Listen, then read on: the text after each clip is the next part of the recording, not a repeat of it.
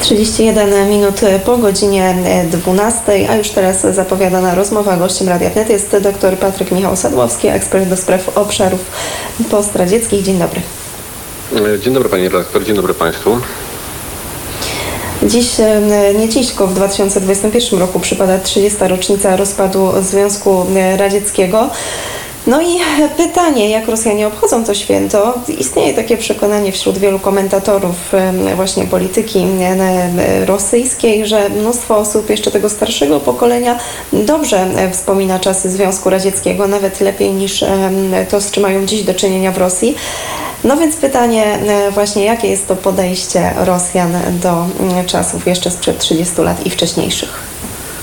E, aktualnie w Rosji właśnie z, z, z, tego powodu, że mamy taką okrągłą rocznicę, bo tak jak pani redaktor słusznie powiedziała, mamy w tym roku 30. rocznicę od upadku ZSRR, ale też 90. rocznicę urodzin Michała Gorbaczowa, tylko, czyli tego autora e, no, e, zmiany, próby liberalizacji, no i też chcąc nie chcąc rozpadu ZSRR i Rosjanie, co ciekawe, podjęli tą dyskusję, no z racji oczywiście pandemii, też taki, takich poważniejszych problemów z pandemią, która, które występują w Federacji Federacji Rosyjskiej, to też widzę, że jakichś większych e, imprez i konferencji nie ma, ale z drugiej strony na łamach prasy i w mediach ta dyskusja ma miejsce, szczególnie bardzo interesująca z punktu widzenia w ogóle tutaj Europy Środkowo-Wschodniej, też nas Polski. Są takie dwie dyskusje, które są prowadzone z jednej strony na łamach gazety Komiersant, e, która przeprowadziła taki projekt 30 lat bez ZSRR, gdzie mm, dziennikarz prowadzący prowadzi wywiady ze znanymi mm, jakby dziennikarzami, politykami, szczególnie politykami, którzy uczestniczyli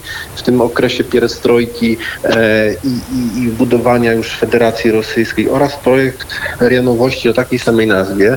I to są, to są bardzo ciekawe dyskusje, bo tak jak pani też redaktor powiedziała, często możemy się spotkać z opinią, że często też jeżdżąc do Rosji, że część ludzi, szczególnie tam mniej można, można powiedzieć wykwalifikowana, tak, tam mniej wykwalifikowana, czy też część osób starszych e, niejako tęskni za tą ZSRR. Natomiast co ciekawe w tych dyskusjach, w których uczestniczy taka można powiedzieć elita, ale to taka elita, można powiedzieć trzecio, czwarto, że na taki trzeci, czwarty garnitur, czy też elita, która już tutaj uczestniczyła aktywnie w tych wydarzeniach, to oni zwracają uwagę, że z jednej strony mm, nie tęsknić za, za ZSRR, czyli też za pewnymi czasami młodości, kariery, no to jest jakby pewien błąd, a nawet zbrodnia, ale z drugiej strony ch chcieć wrócić do ZSRR, no to jest jeszcze większa zbrodnia, to jest większe, jeszcze większa głupota i raczej w tych no dyskusjach... No właśnie, bo przepraszam, że wejdę... Mhm. Proszę, proszę. I właśnie ta dyskusja pokazuje, że jednak elity ZSRR, czyli znaczy elity Rosji, elity, elity obecne Rosji, te właśnie artystyczne, dziennikarskie, polityczne, politologiczne, naukowe, zwracają uwagę, że jednak to, że ZSRR upadł, miało bardzo pozytywne skutki, a zwłaszcza z takiego powodu, że też obywatele, federa- obywatele Rosji też i w ogóle Rosjanie uczą się żyć w nowej rzeczywistości, w rzeczywistości, w której muszą wziąć za siebie odpowiedzialność i e, to jest bardzo ciekawy właśnie wynik tej dyskusji. No właśnie, tylko teraz pytanie, jak mówimy o tej nowej rosyjskiej rzeczywistości i o tym braniu od, o, za siebie odpowiedzialności, to rozumiem, że mówi Pan też tutaj o tym pewnym wymiarze wolności, tego, że też demokracja niesie za sobą dużą odpowiedzialność. Nie każdy kraj e, tak naprawdę jest tak, musi łatwo przestawić. Tutaj możemy chociażby spojrzeć na Ukrainę, ale w Rosji też chyba nie do końca jest tak, takie to proste z tą odpowiedzialnością, branią i branią przez nią jednostki, nawet jeżeli one by chciały. Jak dzisiaj wygląda Rosja po 30 latach od rozpadu Związku Radzieckiego? E, znaczy, powołując się na wypowiedzi w tej dyskusji, to można zauważyć, że te osoby, które się tam wypowiadają, zwracają uwagę, że Rosja przeszła przez te 30 lat bardzo długą i trudną drogę. Bo tak naprawdę większość dyskutantów zwraca uwagę, że Rosja powstała dopiero w 1991 roku jako państwo, jako struktura pewna podmiotowa, że wcześniej to było ZSRR i trzeba to doskonale, trzeba to zrozumieć i oddzielić. Zwracają uwagę na ogromne problemy społeczno-gospodarcze, gospodarcze, na biedę, na podstawowe braki w produktach, lekach i też y, braku podstawowego know-how, na przykład takiego jak pomoc y, społeczna, którego nie było w ZSRR i na przykład oni to oddzielają, zwracają uwagę, że od tego czasu Rosja przeszła ogromną e, drogę, też ogromną drogę modernizacyjną, Natomiast z drugiej strony to wszystko było mm, przeprowadzone w trudnych warunkach, w efekcie czego nie, w efekcie czego nie udało, nie udało się zbudować takiej demokracji liberalnej czy takiego państwa prawnego na wzór zachodni i Rosja gdzieś zatrzymała się w pół drogi. Tam takie pada stwierdzenie w tej dyskusji, że wprawdzie wstaliśmy z kolan po tym upadku ZSRR i zbudowaliśmy swoje państwo, wstaliśmy z kolan, ale nie cieszymy się, tak? Nie ma, nie ma tej radości, bo y, tej, faktycznie tej wolności politycznej nie ma. Jest wolność osobista, no w porównaniu z ZSRR ta wolność w Rosji dzisiaj jest o wiele większa, nadal jest o wiele większa, więc to jest pewien plus. Mamy, teraz większą wolność działania ekonomicznego, swobody, możliwość podróży, nawet emigracji, jeżeli się komuś nie podoba. Natomiast z drugiej strony gdzieś w tej dyskusji pojawia się takie, może pewne nos, pewna taka refleksja czy wyzwanie, że gdzieś to państwo w jakimś aspekcie jest niedokończone, ale widzę, że część elit właśnie, yy, która ma już, można powiedzieć, 60, znaczy 50 parę lat, 60, 70, która była świadkiem czy aktywnym uczestnikiem perestrojki lat 90., widzę, że ten problem już składa na karby nowego pokolenia, tak? Tu jest takie pewne, można powiedzieć, takie trochę rosyjska bierność i wycofanie się, ale powtórzę, tak? Jest tu pewne docenienie, że wiele rzeczy udało w aspektach szczególnie gospodarczych, wolności, możliwości wyjazdu, E, założenia swojego biznesu, no ale z drugiej strony nie ma tej pełnej wolności, tak, takiej jak to oczywiście na Zachodzie, tak, czyli tej wolności politycznej, szerokiej wolności politycznej. Udało się bardziej, mniej lub więcej zbudować tą wolność politycznej, której w ZSRR praktycznie nie było. No właśnie wspomniał doktor o tym, że elity polityczne Rosji trochę już przerzucają teraz tą odpowiedzialność na młodsze pokolenia.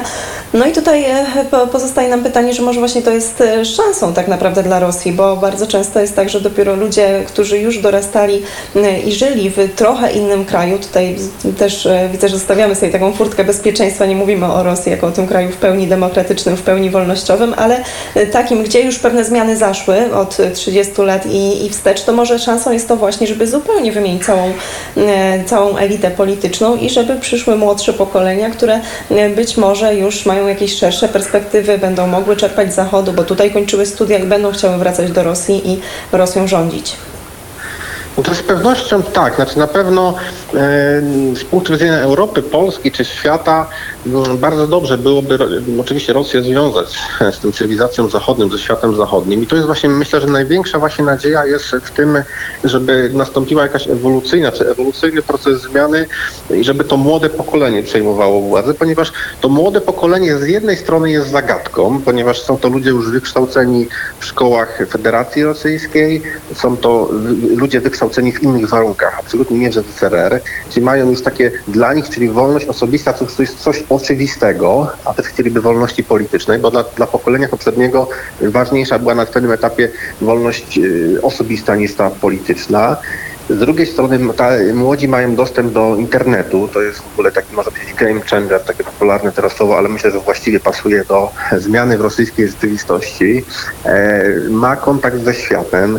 E, Rosjanie studiują, podróżują, aktywnie uczestniczą w różnych procesach, czy to sportowych, wydarzeniach tak, naukowych, więc na pewno jest, y, jest, to, wielka, jest to wielka nadzieja, czuje się. Natomiast no też widzę, że y, rosyjska elita z trochę z trwogą spogląda na to, co będzie w przyszłości, czyli na, na, na wybory do Dumy, na zmianę konstytucji i przyglądają się na proces e, zmiany władzy, tak? Czyli jak, w jaki sposób Władimir Putin przekaże tę władzę, czy przekaże to szybko, czy będzie, można powiedzieć, czekał do samego końca, e, czy zrobi to tak jak Jelcyn, kiedy już będzie bardzo chory. Na pewno tu jest bardzo wielka niewiadoma. Ale mm, to pokolenie starsze, tak, to pokolenie, które już schodzi ze sceny, niewątpliwie no raczej ma świadomość, że ono już niczego raczej nie zmieni. Tutaj właśnie Sergiej Stepaszyn, były premier właśnie powiedział w jednym z wywiadów, że za mojego życia pewnie już się tak to radykalnie się zmieni, ale jest ta nadzieja na przyszłość i też Rosjanie, mimo tego, że widzą, że ich państwo jest inne, tak, opiera się też na innej aksjologii teraz zupełnie, to jednak to pokolenie, które przeżyło pierestrojkę, które przeżyło lata 90., widać, że widzi też pewną zmianę jakościową w stosunku do ZSRR, tak? Także tu my, my czasami tutaj nie widzimy tego, tak? Natomiast z takiej polskiej perspektywy europejskiej, ale y, tamte elity gdzieś widzą, chociaż też widzą zmierzanie w drugą stronę, tak? Czyli na przykład też pewne odrodzenie się, tak? Takich tendencji mocarstwowych czy neoimperialnych, chociaż tutaj część elit uważa, że Gorbaczow E, za dużo, e, można powiedzieć tak wprost, za dużo Zachodowi dał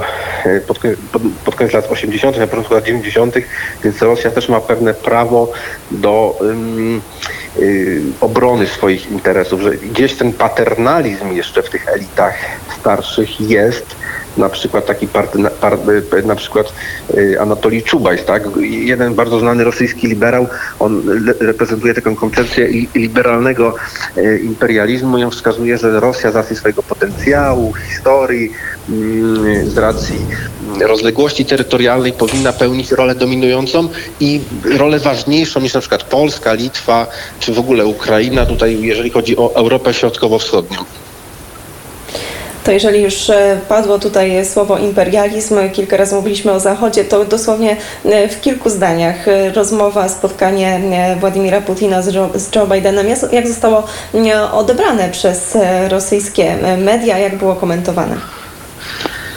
To jest ciekawa sytuacja, ponieważ y, oczywiście w rosyjskich mediach y, ta otoczka spotkania, można powiedzieć, była zrobiona czy zorganizowana, jakby to było ogromne wydarzenie, taki można powiedzieć najważniejszy mecz na Mistrzostwach Świata. Główne media nawet zaczęły analizować, tak to podał pierwszy rękę, y, czy się uśmiechali, czy się nie uśmiechali, w jakim byli nastroju, więc na pewno ten aspekt był bardzo eksploatowany. Z drugiej strony główne rosyjskie media media, mm, oczywiście po części instruowane przez Kreml, mm, napisały wprost, że wielkich oczekiwań po tym spotkaniu nie ma wskazano mniej więcej, co będzie na tym spotkaniu. Tak, główne punkty, jeżeli chodzi o tą stabilność strategiczną, o kwestię uczestniczenia w rozbrojeniu, w procesach roz kontroli rozbrojeń, mm, więc w tym zakresie mm, z jednej strony był, było ogromne zainteresowanie, z drugiej strony było takie e, jakby gaszenie tych jakby nadziei, czy nastąpi,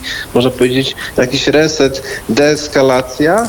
Natomiast no, y, jest po części ogłoszenie sukcesu, ale z drugiej strony ja widzę, że mm, też są pewne obawy, mm, bo jednak pewne sformułowania Bidena o tym, że, że mm, Rosja musi się gdzieś zatrzymać. One widać są brane pod uwagę. Oczywiście teraz będą rozważane, czy Biden tylko daje, czy Biden tylko mówi, czy Biden będzie, będzie również działał. Na pewno, na, na pewno chociaż, na, ale z drugiej strony y, to, że doszło do spotkania i to, że no jest de facto zgoda na już dokończenie Nord Streamu, no to dla elit rosyjskich jest też, można powiedzieć, znacznym sukcesem, znacznym prezentem i mimo trudnej sytuacji gospodarczej po sankcjach, mimo trudnej sytuacji z koronawirusem, mimo mm, jakby postawienia budowy państwa na całkowicie, czy, czy troszkę, znaczy zupełnie odmiennych wzorcach y, ustrojowo-cywilizacyjnych, Władimir Putin tak, czy Rosja jakoś się obroniła. Więc y, natomiast no, Rosję czekają bardzo wielkie wyzwania wewnętrzne.